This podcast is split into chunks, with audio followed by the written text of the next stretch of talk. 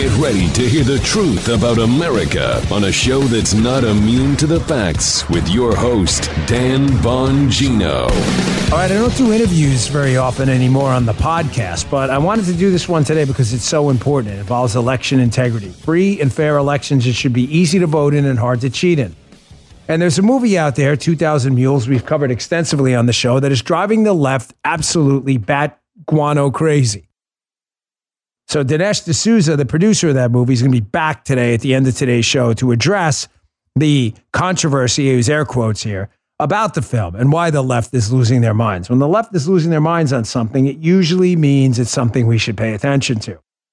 With cyber attacks on the rise, protecting your data security is more important than ever. So, why is Congress considering a law that puts your data at greater risk of being hacked and exposed to foreign networks? The Durbin Marshall credit card bill shifts billions in consumer spending to less secure payment networks, all so that corporate mega stores can make bigger profits. Don't let Durbin Marshall steal your data. Visit handsoffmyrewards.com slash security and tell your senators to oppose the Durbin Marshall credit card bill. Paid for by Electronic Payments Coalition. If you're looking for a firearm that's easy to transport, you got to check out the U.S. Survival Rifle from Henry Repeating Arms. It's a portable rifle you can put together and take apart in a few minutes. And then when you're not using it, you can store the parts in the little case it comes in. It's so small, it can be stored anywhere in a go bag, anywhere. It's light enough to carry everywhere. Comes in black and two different camo patterns. You can pick one up for three to four hundred dollars, depending on the finish. You can watch a few videos at henryusa.com/survival, and while you're there, be sure to order their free catalog. Henry makes more than 200 rifles, shotguns, and revolvers, and they're all made in America, backed by a lifetime satisfaction guarantee and the best customer service in the business. Go to their website. It's henryusa.com and be sure to order a free catalog. They'll send it with free decals and a list of dealers in your area. That's henryusa.com for a free catalog and decals and to see the Henry US Survival Rifle. All right, Joe, it's Friday, so let's go. It's Friday. Joe's very excited about this Yes, Friday sir. for uh, reasons beyond the scope of this conversation. Everybody's going to get a little breather this weekend, Yeah. except for me, working tomorrow night. Don't miss the Fox show Saturday night at 9. We'll be live in studio in New York. First, big ruling yesterday out of Supreme Court on the Second Amendment. Washington Examiner Supreme Court rules New York's strict concealed carry gun law is unconstitutional. Of course, it was. You can't declare a constitutional right and then put 72,000 restrictions around it, making sure nobody actually exercises it. Imagine you had the right to free speech and they said, you can't speak in living rooms. You can't speak in churches. You can't speak in movie theaters. You can't speak using a megaphone. You can't speak using the internet. But by the way, the right to free speech is absolutely enshrined in that Constitution. That wouldn't be a right now, would it? That wouldn't be a right. It'd be a suggestion of a. Now, folks, it wasn't but minutes after this Second Amendment uh, defense case out of uh, the Supreme Court before the ruling was announced that liberal stupidity was all out in the open for us all to see. Now, the Second Amendment is an amendment to the Constitution. That right is not a second class right. It is on par with your right to practice your religion, your right to assemble, petition your government, your right to speak. It's not a second class right. And thank God for people like Clarence Thomas who understand that, and Alito as well. Well, it wasn't but moments after this New York, and just to be clear what it was, it was a case about the distinction between shall issue and may issue states. This is one of those things that I don't want to get too wonky into it, but if you're ever going to run for office or you're going to be a conservative host or whatever, um, you're going to have to understand the distinction. There are states out there that have shall issue, meaning you apply for a concealed weapons permit and you shall be issued that permit unless you're a prohibited possessor, unless you meet one of these criteria that don't enable you to get a firearm, right? In a may issue state, they don't have to give you the concealed weapons permit. Just so you know, my st- I'm a constitutional carry guy. The Constitution is your carry permit. That's where I stand. But some states do have these laws. They have it in Florida here. I have a if I had my wallet, I'd show you. I have a concealed carry permit down here in Florida. You have to go through a process. I don't agree with that. I wish it was constitutional carry. It's not. Having said that, there are this. New York has this may issue status, and the may issue status is important. May issue means they may issue it or they may not issue it, which doesn't make it much of a big R God given right if New York may decide to flip you the double barrel middle finger. That got tossed yesterday. It is going to be very difficult moving forward for states like California, Illinois, and New York. It is going to be extremely difficult for them moving forward to push these may issue status things. This is why this is such a big deal. Having said that, again, it wasn't but moments after the decision was released that the dreadful New York governor, just a clown of the highest order, Kathy Hochul, put out this comment about muskets. Check this out. I'm sorry this dark day has come. That we're supposed to go back to what was in place since 1788 when the Constitution of the United States of America was ratified. And I would like to point out to the Supreme Court justices that the only weapons at the time were muskets. I'm prepared to go back to muskets. I don't think they envision the high capacity assault weapon magazines intended for battlefields as being covered from it, but I guess we're just going to have to disagree. Now, I'm just going to throw this out to the crew. I have the Constitution app, but in case I'm reading the Second Amendment wrong in the Constitution app, Joe, can you show me some place where you see muskets in the Second Amendment? Take some time if you need it. Gee, Justin, Justin, you're in school right now. You're like a big, smart constitutional. Can I make a phone you know, call, you know, Dan? You, yeah, yeah. Can I use my lifeline? Can I use my Joe wants you. Wait, wait. Gee's phone's ring. You can't call Gee. That destroys the whole process. So you don't see it. No muskets. doesn't see it. No. Justin doesn't see it. It's weird that the founding fathers, who I think on a serious note, Joe and I can both agree, are very smart people. Uh, the best uh, governing documents we've ever seen in the history of humankind, our Amen. Constitution. Yeah, amen is right. Um, if they wanted to use the word muskets, they would have said muskets. Instead, they used the word arms. They didn't put cannons. They didn't put nunchucks, samurai swords, butterfly knives, pocket knives, rocks. They put arms. They specifically didn't mention muskets because the founding fathers were not as dumb as Kathy Hochul. And they understood that technological developments would mean arms would mean very different things in the future. Strange. You notice how Kathy Hochul, by the way, who says, oh, let's go back to muskets. How, about your security detail first, Kath? How do you feel about that? How about the New York State Police detail protecting Kathy Hochul goes back to musket? Oh, no, no, you don't want that. You don't want that, right? You know what's strange? When Kathy Hochul and others argue that Twitter should have the right via free speech and the First Amendment to censor conservatives, they should have that right. Do you notice they don't say about Twitter because Twitter's using technology to do it, that Twitter should do it only if conservatives write with a feather and an inkwell? It's weird how they take into account technological developments with the other constitutional rights, but just not the Second Amendment. You have the right to free speech on a phone that didn't exist when the founding fathers wrote this document, on a computer that didn't exist, or using fancy pens and paper, this specific kind of which didn't exist either. They may have had those those uh, the the, uh, the quills and inkwells, but speech was free. The right to arm and protect yourself was free. The technology they knew would evolve. Kathy Hochul knows this. She's just being an idiot. She went on, of course, humiliating herself out in public, trying to look like the tough guy. Here's Kathy Hochul again, repeating. If I hear this one more time, I'm going to lose my mind. I'm going to go one flew over the cuckoo's nest style, Joe. I'm really, I'm going to lose it. Jack Nicholson, they're going to have Nurse Ratched in here. I'm going to lose my marbles. Kathy Hochul repeating again the laziest talking point in politics these days that we can regulate the Second Amendment. I mean, we regulate the First Amendment. You can't yell fire at a movie theater. Here we go. Check this out. Shocking. Absolutely shocking. That they have taken away our right to have reasonable restrictions. We can have restrictions on speech. You can't yell fire in a crowded theater. But somehow there's no restrictions allowed on the Second Amendment.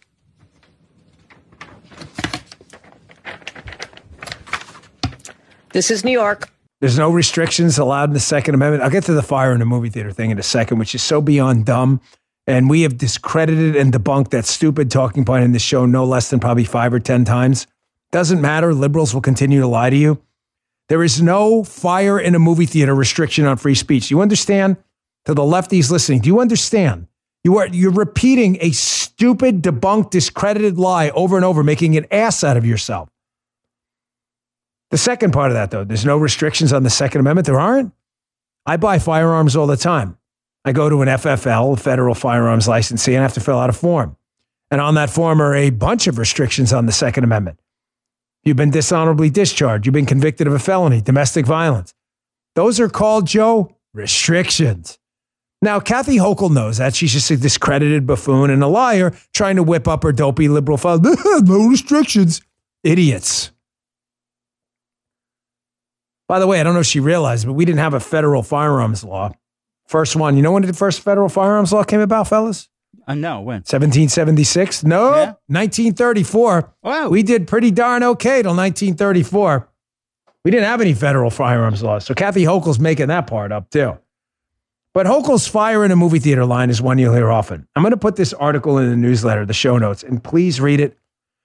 It's in the Atlantic, which is a left-leaning outlet. Bongino.com slash newsletter if you want to access the article. I'm begging you to please read this. This is a left-leaning outlet, folks. Headline It's time to stop using the fire in a crowded theater quote. It's not real. The quote's real, it's not real law. In 1969, the Supreme Court's decision in Brandenburg versus Ohio effectively overturned the uh, Sch- uh, Schenck case and the authority the case still carried. The court held that inflammatory speech and even speech advocating violence by members of the Ku Klux Klan is pretended under the First Amendment unless the speech is directed to inciting or producing imminent lawless action and is likely to incite or produce such action. That is that is the standard. It's been in effect for 40 years. The Atlantic piece goes on. Today, despite the crowded theater quotes, legal irrelevance, advocates of censorship have not stopped trotting it out as the final word on the lawful limits of the First Amendment. It's uh, as this guy Rotman notes, it's worse than useless in defining the boundaries of constitutional speech when used metaphorically. It can be deployed against any unpopular speech. That is not the standard. The standard for restricting free speech, I'll repeat again, is this it is not fire in a crowded movie theater. The speech has to be directed to inciting or producing imminent lawless action and, not or, is likely to incite or produce such action. Oliver Wendell Holmes used the fire in a movie theater. It's been gone and done and wiped as away as a legal standard for 40 years. It's not real. You here's another point on that. The fi- even if the fire in a crowded theater were accurate, it isn't. It is not the legal standard for restriction on speech for the 10th time. Nobody stops you walking into a movie theater and puts duct tape over your mouth so you don't speak because you may say fire in a crowded movie theater.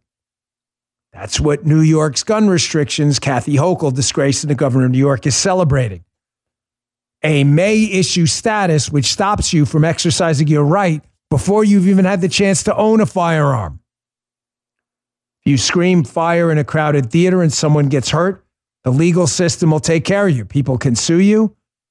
You may very well be accused of some crime, but no one puts tape over your mouth beforehand. We already have firearm laws preventing menacing with a weapon and criminal possession of a weapon and murder with a weapon and assault with a weapon. We already have that.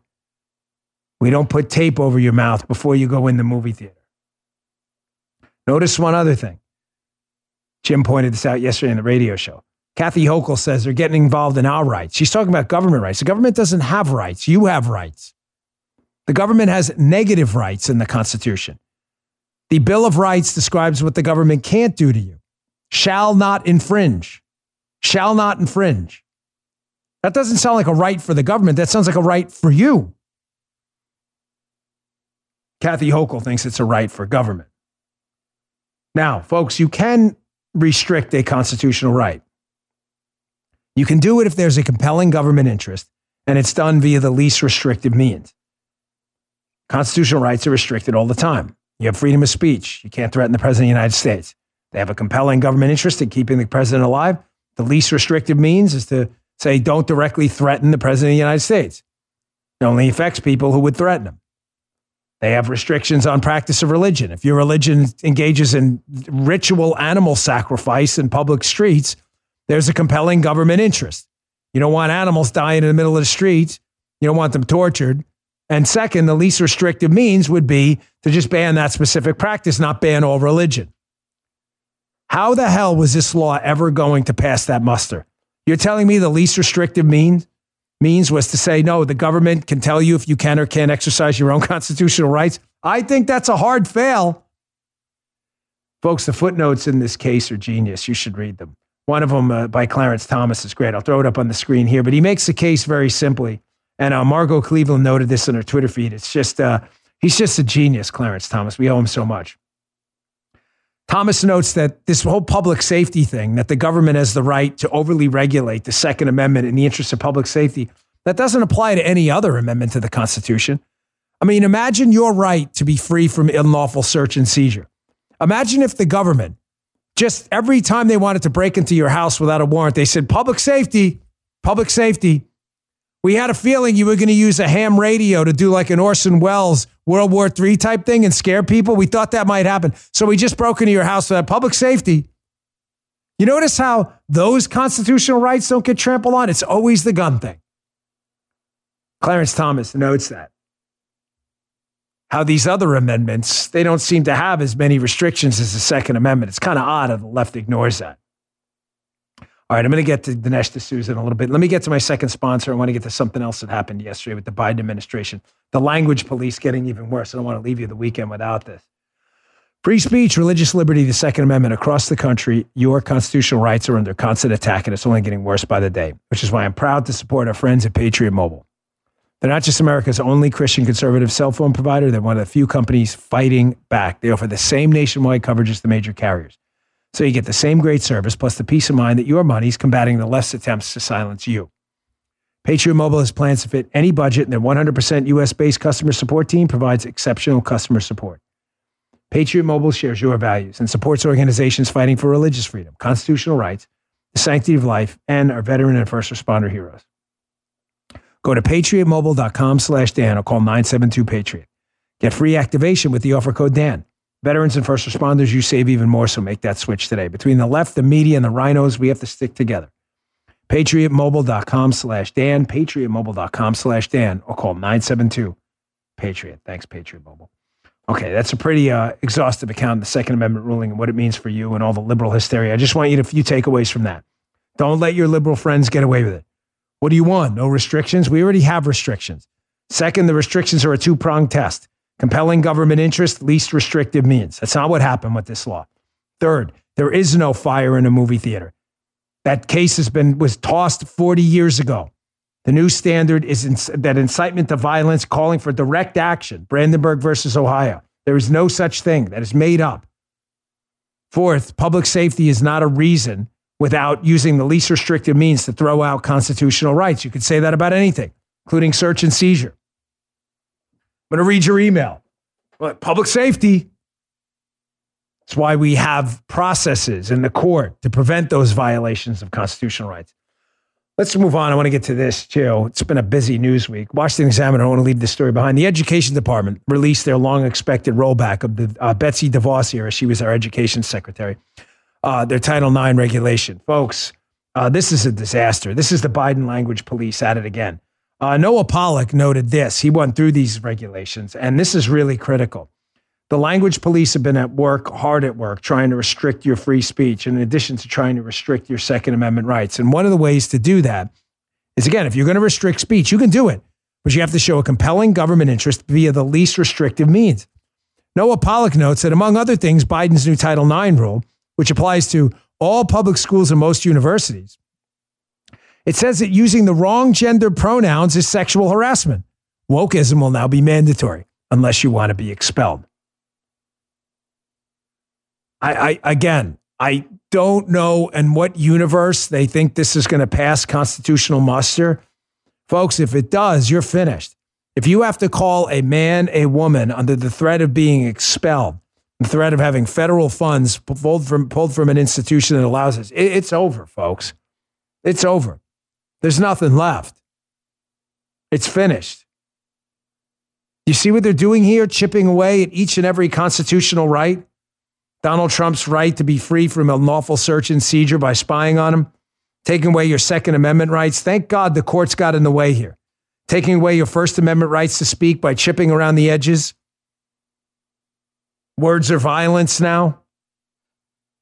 You know, the other side, of course, fails to understand us. They never seem to grasp and get their arms around what we're thinking either. I find this part hilarious. I have not followed this account, and shame on me. It's at Political Math on Twitter.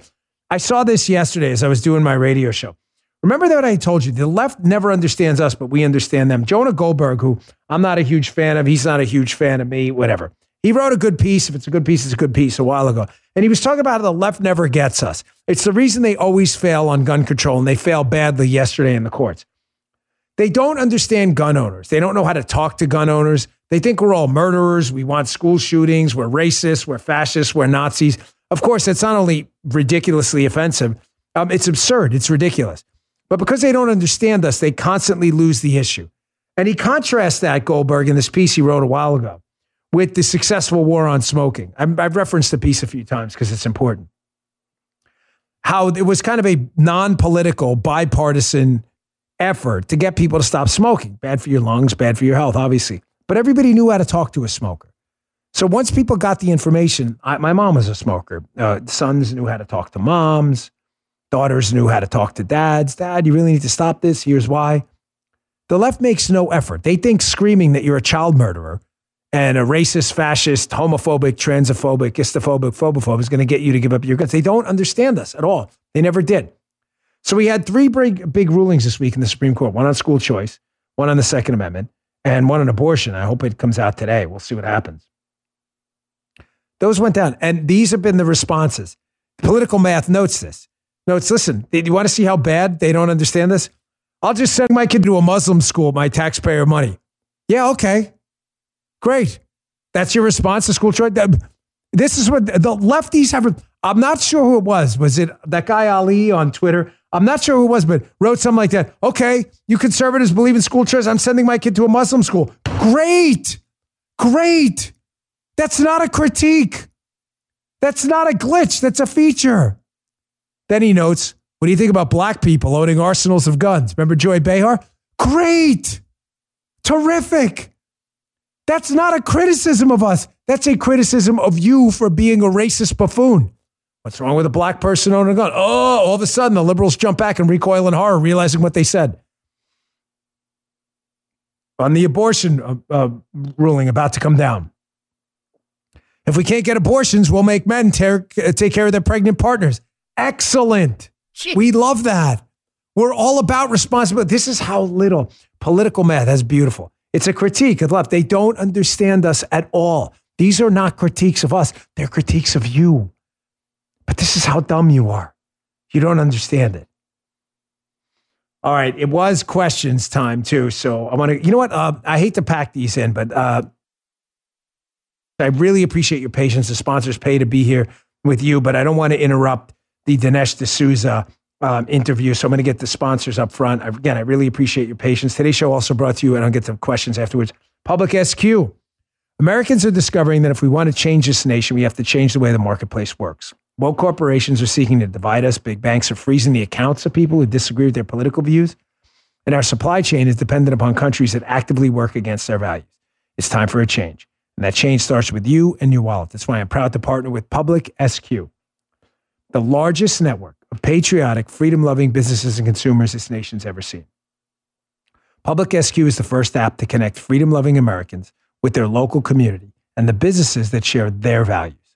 Whether you want to support a restaurant that only buys from local farms, a coffee shop that took a stand against COVID mandates, or a bank that would never cancel you for your political views, Public SQ, they're your guide. They're also interactive, censor free. They have community groups there where you can connect with other local members. It's important. And here's the best part it's absolutely free to join. Public SQ. Just download the Public SQ app from the App Store, the Apple App Store, or Google Play, create an account, begin your search. You can also list your businesses for free so your local community can support you too. Download the app today, Public SQ.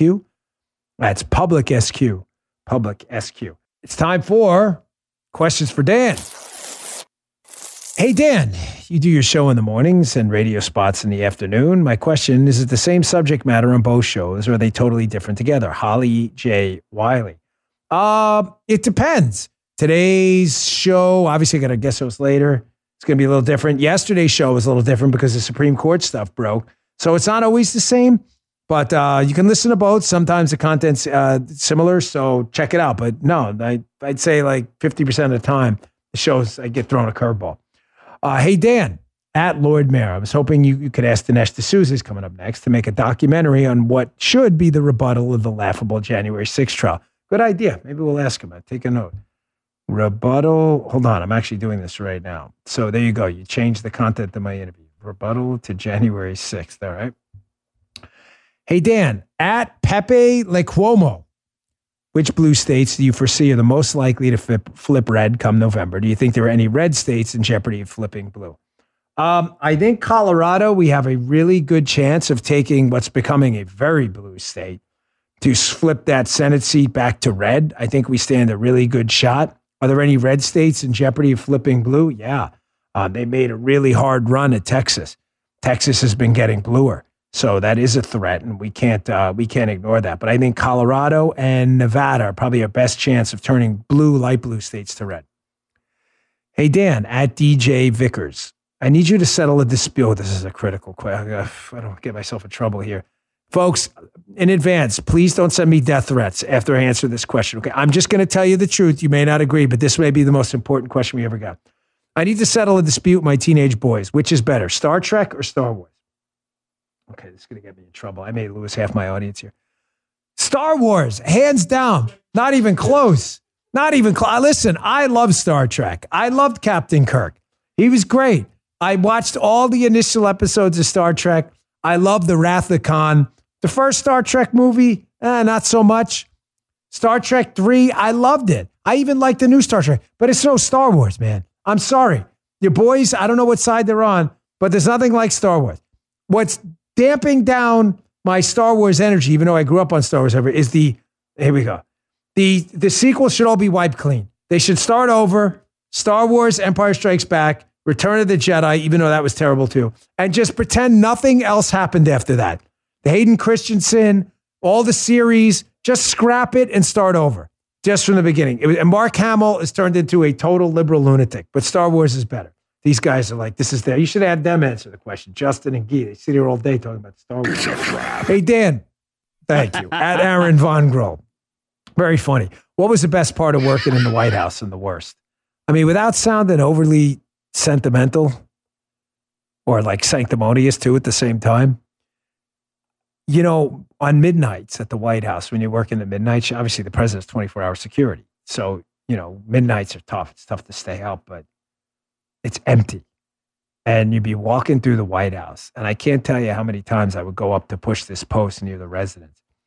And you'd be walking through the, you know, the East Wing on the state floor. And you'd be like, my gosh, you know how many people walk down this this very specific pathway to give a, a speech or Lincoln laden state right there, or president's daughter was married there, and you know the the, the Dolley Madison George Washington picture is there, and Nixon probably thought about his pending impeachment, walking down this very same path. It was crazy. What was the worst part? Uh, the parking. If you want me to be honest with you, the parking was the freaking worst. It was so bad. At parking, you'd have to, you'd, but when it was a 90 degree day, you'd walk like a mile into the White House. By the time you got in there with your body armor on or something like that, getting ready to push, you'd be in a full goat, full goat, goat sweat. You'd be sweating like a goat. It was the worst. The parking was terrible. And all the protocol and stuff. Besides, you always go there in a suit, which I always thought was stupid. Hey, Dan, at Texas Tony 85, do you call it sauce or gravy? Listen, this is a tough one too. It's up there with the Star Wars question. I call it sauce. My grandmother called it gravy. I know I have to. T- your grandmother called it gravy.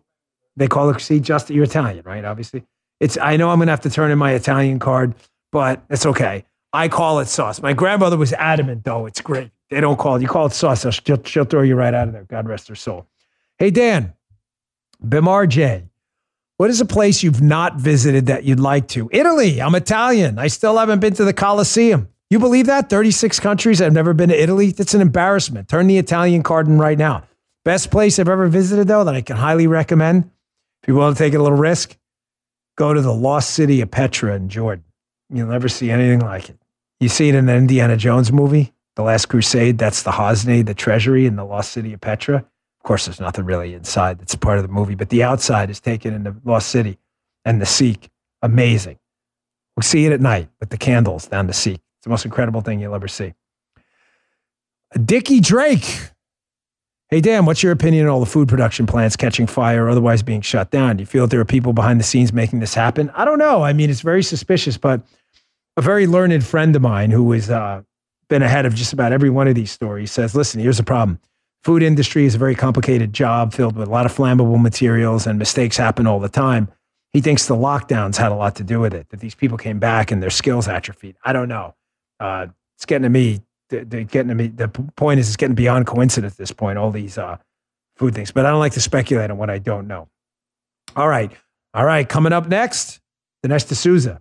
All right, I'm really excited about this next interview. I want to welcome this show. We haven't done a podcast interview in a long time. I wanted to wait till it was worth your time. And Dinesh D'Souza is always worth your time. Dinesh, welcome back to the show. We really appreciate it. Dan, always a pleasure. Thanks for having so, me. Of course. So Dinesh, you you put out this transformative movie, 2000 Mules. Folks, you can check it out at 2000mules.com. That's the number 2000mules.com. Dinesh, the movie has incited a firestorm on the left, which probably means you're right over the target. The, uh, the movie, in a nutshell, shows what I believe to be an extensive and illegal ballot harvesting operation. The left has lost their minds. NPR, The Washington Post, Philip Bump had a meltdown over it. Uh, let's go through some of the criticisms of the film, if you don't mind. Well, um, unlike the left, we're not afraid of a good debate and argument. So, one of the things they claim in the film is that the geo tracking you use to track the cell phones of these mules as they went to ballot harvesting centers and then to ballot boxes, they say, Dinesh, that stuff's not accurate. That could just be cars driving by ballot boxes. Well, what do you say? How do you respond to that? Well, this is a point that um, very surprisingly Bill Maher made. Bill Maher basically said that if you're in Atlanta, you have tens of thousands of people going by uh, driving, Uber, jogging, walking, and there's bound to be a bunch of people near these drop boxes. And so his implication was that you cannot identify particular mules. But look, um, apply that same logic to January 6th. There are hundreds of thousands of people who live in Washington, D.C., lots of people driving, walking, jogging, Uber. Uh, how is it that the FBI is able to say that Mr. X was approximately 30 feet outside the front door of the Capitol, or Mr. Y was approximately 20 feet inside the front door? The answer is that geo-tracking is accurate and precise enough to be able to make these distinctions. It can tell the difference between a moving dot and a dot that moves to a stationary point, a Dropbox, then comes back to, say, a car and goes on to the next Dropbox. So it's a little surprising that this technology, which is used by the FBI, used by law enforcement, used by the CDC, considered reliable in all those domains. And now, when True the Vote applies it to the new area of ballot trafficking, suddenly the technology is extremely unreliable. Dinesh, one of the things you brought up that I think is important here, and, and again, folks, the website is 2000mules.com. Watch the movie. It is, uh, to call it an eye opener is an understatement. Uh, one of the things you bring up that's critical here is it can make the distinction between stopping and driving by. So, yeah, if it couldn't make a distinction, I would agree with the critics that that would be a real problem. If a ballot box is in a well trafficked street and you drive by it five or six times, you could be picking up your kid at school and then going to the deli down the block. But that's not what the geo tracking does. If you stopped in front of the drop box, you're not driving by. You stop there for a very specific reason to likely interact with the Dropbox. So I'm not very familiar with the technology, but is, is that an accurate statement that it can determine the difference? Well, not only that, but once True the Vote identifies these mules, they build a pattern of life around them. In other words, it's not just a matter of I've got a snapshot of you, let's just say a few feet from a Dropbox, end of story. No, I now want to see where you came from.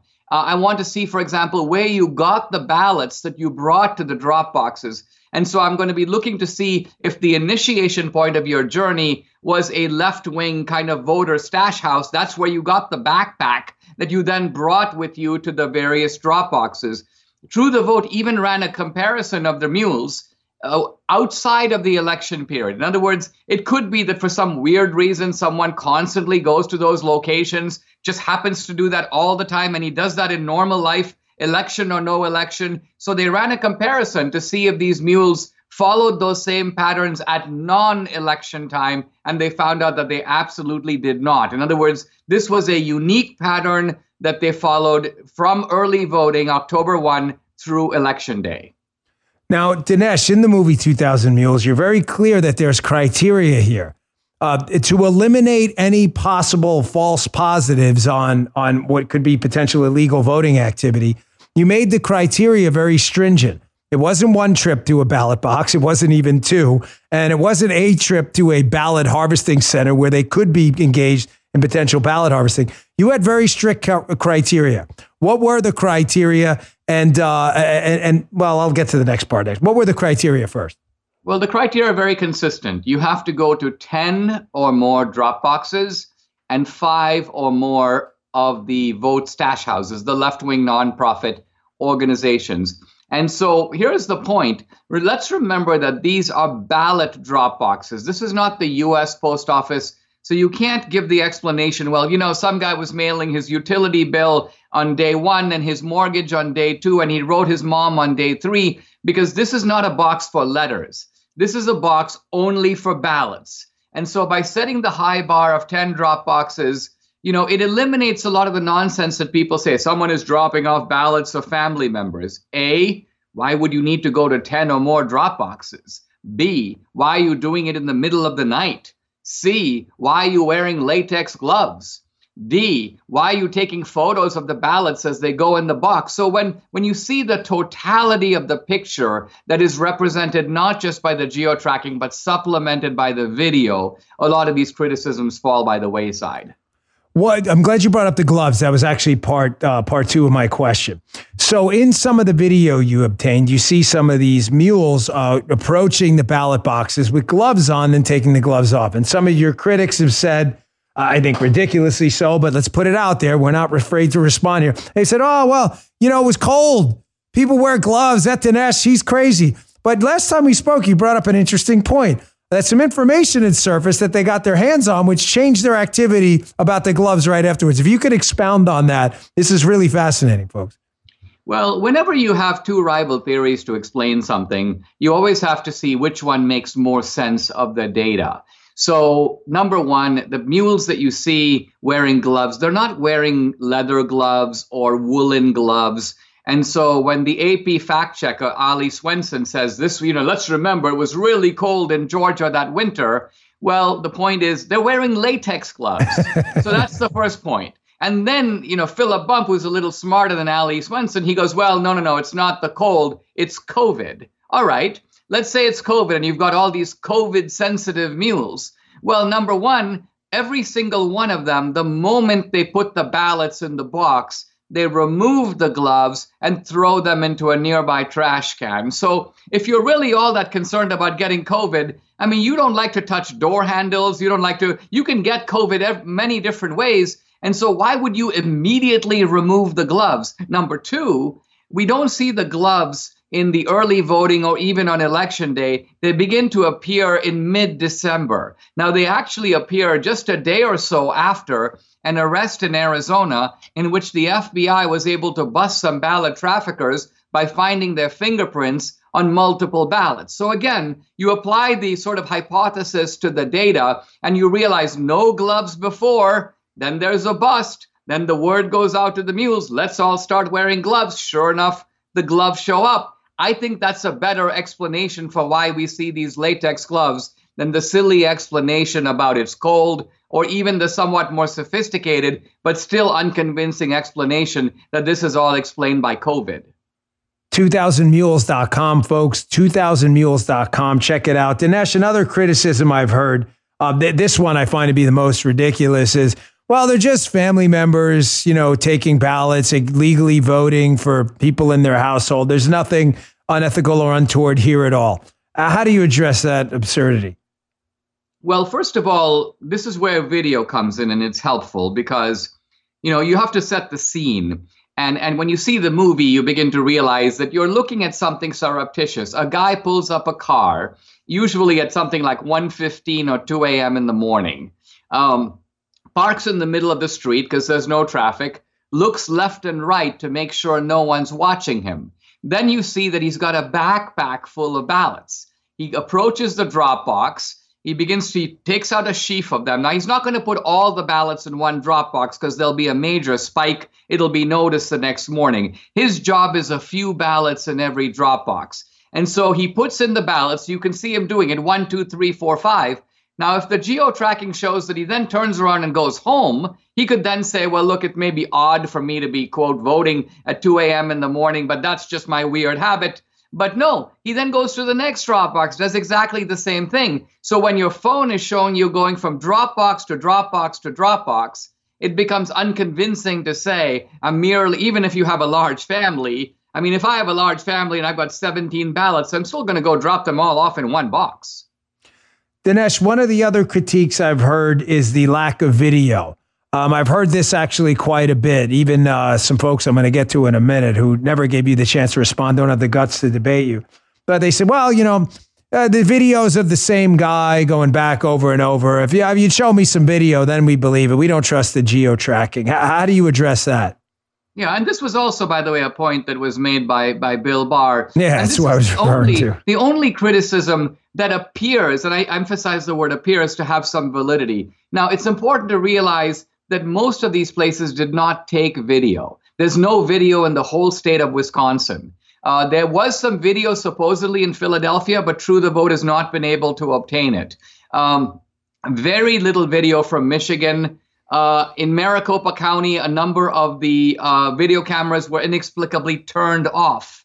There are other video cameras that are on, but they're not even aimed at the Dropbox. They're aimed at like a tree. So you have to realize what you're dealing with here. And as a filmmaker, this was a problem for me. Now, there's video in Fulton County, but out of every 10 Dropboxes, there's video on approximately one of them. So, you know, here's my point you know, if you had a, a, burglar or a serial killer going from home to home to home, and let's say they went to 10 homes, but only one of those 10 homes has video. So you can tell by their physical DNA or their fingerprints or even their cell phone digital DNA that they were at all those 10 homes. And you also know from the digital DNA that the, the robber or the murderer appeared at this particular house at 4 a.m. in the morning. You look on that day at that exact time on the video, and sure enough, there he is. It seems to me that that is enough to prove the case. Now, obviously, if there was surveillance video at all the homes, you'd see him at all of them. You know by his phone that he was there. But if you only have video in one in 10 homes, and then I show the video in the movie, and someone goes, I demand to see video at the other homes. I'm like, listen, if the states had done their job and installed the video cameras, I could meet your demand. So your problem is not with me. It's not even really with the evidence. It's with the failure of the states to do their job, do what's in the election rules, and have 24 7 surveillance on all the drop boxes. You know, it's a good point you make, Dinesh. Having been a federal agent and a, state uh, New York City police officer myself, very few cases do you have dispositive video of the subject committing the crime. I mean, it's just, it's rare. You may have some video evidence of him on the street that a bank was on, uh, but you don't necessarily always have video of the actual bank robbery with the guy's face in the bank. Uh, it's just strange that they created this kind of new category of evidence necessity in your case because they just don't want to accept the narrative may be true. Yet when it came to the collusion hoax, they were willing to accept the foreign spy being paid by Hillary Clinton's campaign who completely fabricated the existence of a PP tape. I mean, don't you find that kind of odd that people like Philip Bump, again, I got no personal beef against the guy. I just find him to be kind of buffoonish as a journalist. He was promoting the whole PP tape collusion hoax with zero evidence at all. And yet, your case, where you have pretty good evidence, you just openly acknowledge there are some limitations of it. You're not hiding from it, but you have great evidence this could be real. And Bump's willing to accept the fact that this is a big conspiracy theory and just throw it out. Kind of strange, well, isn't it? The, the thing that's really the giveaway is that in many of these cases, there is a way to say who's right. You know, many years ago, the guy who made the movie that told me that he made the claim that uh, Frank Marshall Davis was Obama's real dad. You know, and he showed me the movie and I said, You know, you made an interesting movie. You have a lot of comparisons of photographs, but I can tell you how to get the DNA of Obama's own family, and you'll be able to verify 100% if you're right. Uh, would you be interested in doing that? And he was like, Nah, I'm not sure I want to do that. And I was like, Well, that tells me you don't have enough confidence in your own thesis. So similarly here, I would say to um, to Bill Barr, you're a chief law enforcement officer. All you have to do is go and talk to some of the mules and find out who paid you, who put you up to this, who gave you the ballots. Go raid the nonprofits and ask them the exact same questions. And then you'll find out who's right because it's not so difficult to get these people to talk if they're being paid $10 a ballot. They don't want to go to prison and commit felonies. They'll be happy to turn in the people who put them up to it. So it's the fact that these people don't want to take the logical next step, which, by the way, would refute me if they went and talked to all the mules right. and all the mules went, listen, let me give you a list of all our family members. I've got 18 members in my family. They all sent me to all these different drop right. boxes. I'll be like, you know, wow, this is very odd, but you've explained the anomaly. They don't dare to do that because they're scared of proving me right. That that that's that's that's perfectly stated. I mean, guys like you and me are hated. You, me, Levin, Beck, you name it. Any Beck, anyone with a Charlie Kirk, anyone with a following on our side is hated. They could make a fool out of you, Dinesh. You'd be done forever. Your credibility be finished. Just go interview the mules. If Dinesh D'Souza's wrong, get them in a sworn affidavit to say, this was the ballot for my mom Jessica Jones or whatever. They won't do it, which says to me they've got something to hide. That, that brings up one more question. I, I wanted to, uh, one more critique. I just thought of it. Uh, uh, the True the Vote and Greg Phillips and Catherine Engelbrecht have just come under, you know, relentless attack. It's just, it's been ugly. I really feel for them. I've known Catherine a long time, a wonderful woman. And the attacks have just been, uh, I mean, personal attacks, their families. It's just disgusting. You're used to it. You've been involved in this forever, I'm sure. It still stings, but you know, whatever, it goes over your head. But one of the uh, accusations there is that, oh, you know, they're ridiculous. They brought this information to GBI, Georgia Bureau of Investigations, and they found nothing. Therefore, there's nothing there. And this is all one big hoax. They have no credibility. How do you guys address that? Well, here's the thing there is a bitter feud that has been going on, very public, so we all know it's true, between Trump and the Georgia kind of Republican establishment, by which we mean Brian Kemp and, of course, Secretary of State Raffensperger. So that's the first um, um, background. The second thing is Raffensperger and Kemp publicly went out right after the election and declared to the applause of the media that the Georgia election was secure. So right away, these guys are in an awkward position Number one, do they want to say that they were the sheriff and the whole town was robbed under their nose? They had no idea it was going on. And now an independent group out of Texas has provided all the evidence that they had the resources to discover, but never bothered to do it. They don't want to admit that. Number two, do they want to admit that Trump was right that even though Trump himself may not have had the evidence in November of 2020, maybe he was operating by wishful thinking or intuition, but it so happens that there is, in fact, powerful evidence a year and a half later that Trump did win Georgia, as he won Arizona, as he won Pennsylvania, as he won the election. So these guys are in a very odd position. I think the GBI in Georgia is politicized it's very clear, even their so called investigation into ballot trafficking is taking a very strange turn. They don't want to interview the mules. What they want True the Vote to do is to give up the name of a confidential whistleblower that came to True the Vote and said, I don't want to give my name. I'll tell you all about the operation. You can check it out for yourself. That's why True the Vote did the geo tracking. And the Georgia guys are like, we won't start the investigation unless you turn over this guy's name. Dinesh, what do we do moving forward? I mean, I've watched the movie multiple times. I mean, something. I mean, there are pieces of it that just grab you and you can't turn away. I think that's why it was such a success. If you haven't seen it, by the way, folks, 2000mules.com. Get the DVD, watch it, stream it. It is amazing. What do we do going forward? I mean, it's extremely compelling. The case that the this may not be misfeasance, this was malfeasance. How do we stop this from happening again? Is it as simple as dumping these ballot drop boxes, or is it going to require some more, uh, some deeper institutional change? I think it's really important to get the truth out about what happened in 2020, regardless of what you can do about it. It's kind of like, you know, some guy does a rape, the statute of limitations may have passed, but if you have DNA that shows he did it, it's important to know, just to know. Uh, and so I find it odd that we haven't heard one word about 2,000 Mules from McCarthy, not one word out of McConnell, not one word out of Ronna McDaniel. So the point being here, if I was a Democrat, you know, if I made this exact same movie, I was on Michael Moore, I made it in 2016 about how the Trumpster stole the election. You know as well as I do, Dan, what a volcano there would be. Chuck Schumer would be going berserk, Pelosi'd be foaming at the mouth. I mean, they'd go into the Oval Office and drag Trump out of there. So it seems to me that the number one thing we can do is wake up our own side. I mean, hey, if we get the House and the Senate in the midterm election, why not have hearings on the issue of election fraud? 2,000 Mules would be a part of that picture. Put this evidence before the American people. This is what a normal, mature, fighting spirit Republican Party would do. And that's my biggest question. Is the Republican Party ready to fight? Or or like the wildebeest, they, they want to sort of move to a different part of the pasture just so the lion eats them last.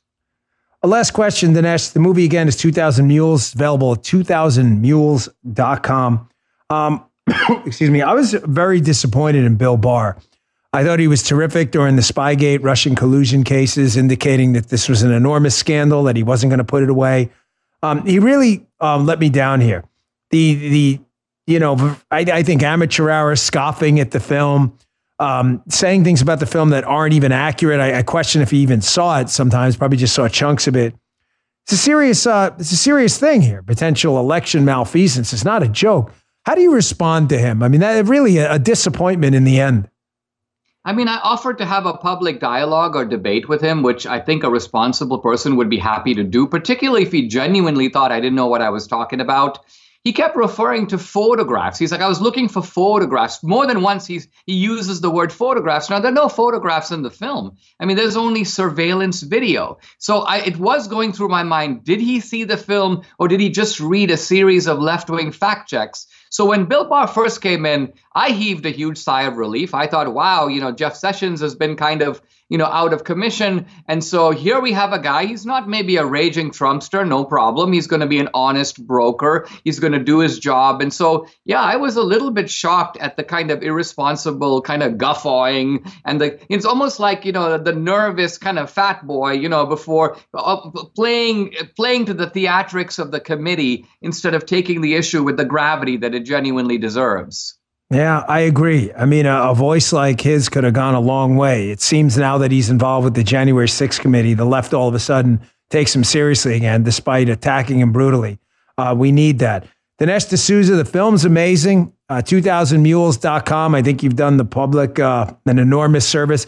And uh, I, I tell you what, you're, you're making a difference. I saw a poll that a lot of people who saw it were pretty convinced that uh, this needed to be looked into. So great job on the movie. Thanks for coming on today. Really appreciate it. Thank you, Dan. You got it. Hope you enjoyed that interview. Real eye opener. Dinesh has done the country a real service, exposing could be just massive fraud in our voting system. Easy to vote, hard to cheat. Folks, thanks again for tuning in. Don't miss my don't miss my Fox show tomorrow night. Saturday night, 9 p.m., unfiltered, live in studio. Going to be a great show. Got a loaded lineup, including Gina Carano from the Daily Wire about her new movie, Terror on the Prairie, and being canceled by Disney, which was a disgrace. Don't miss that, and I'll see you all on Monday. Good day, sir. You just heard Dan Bongino.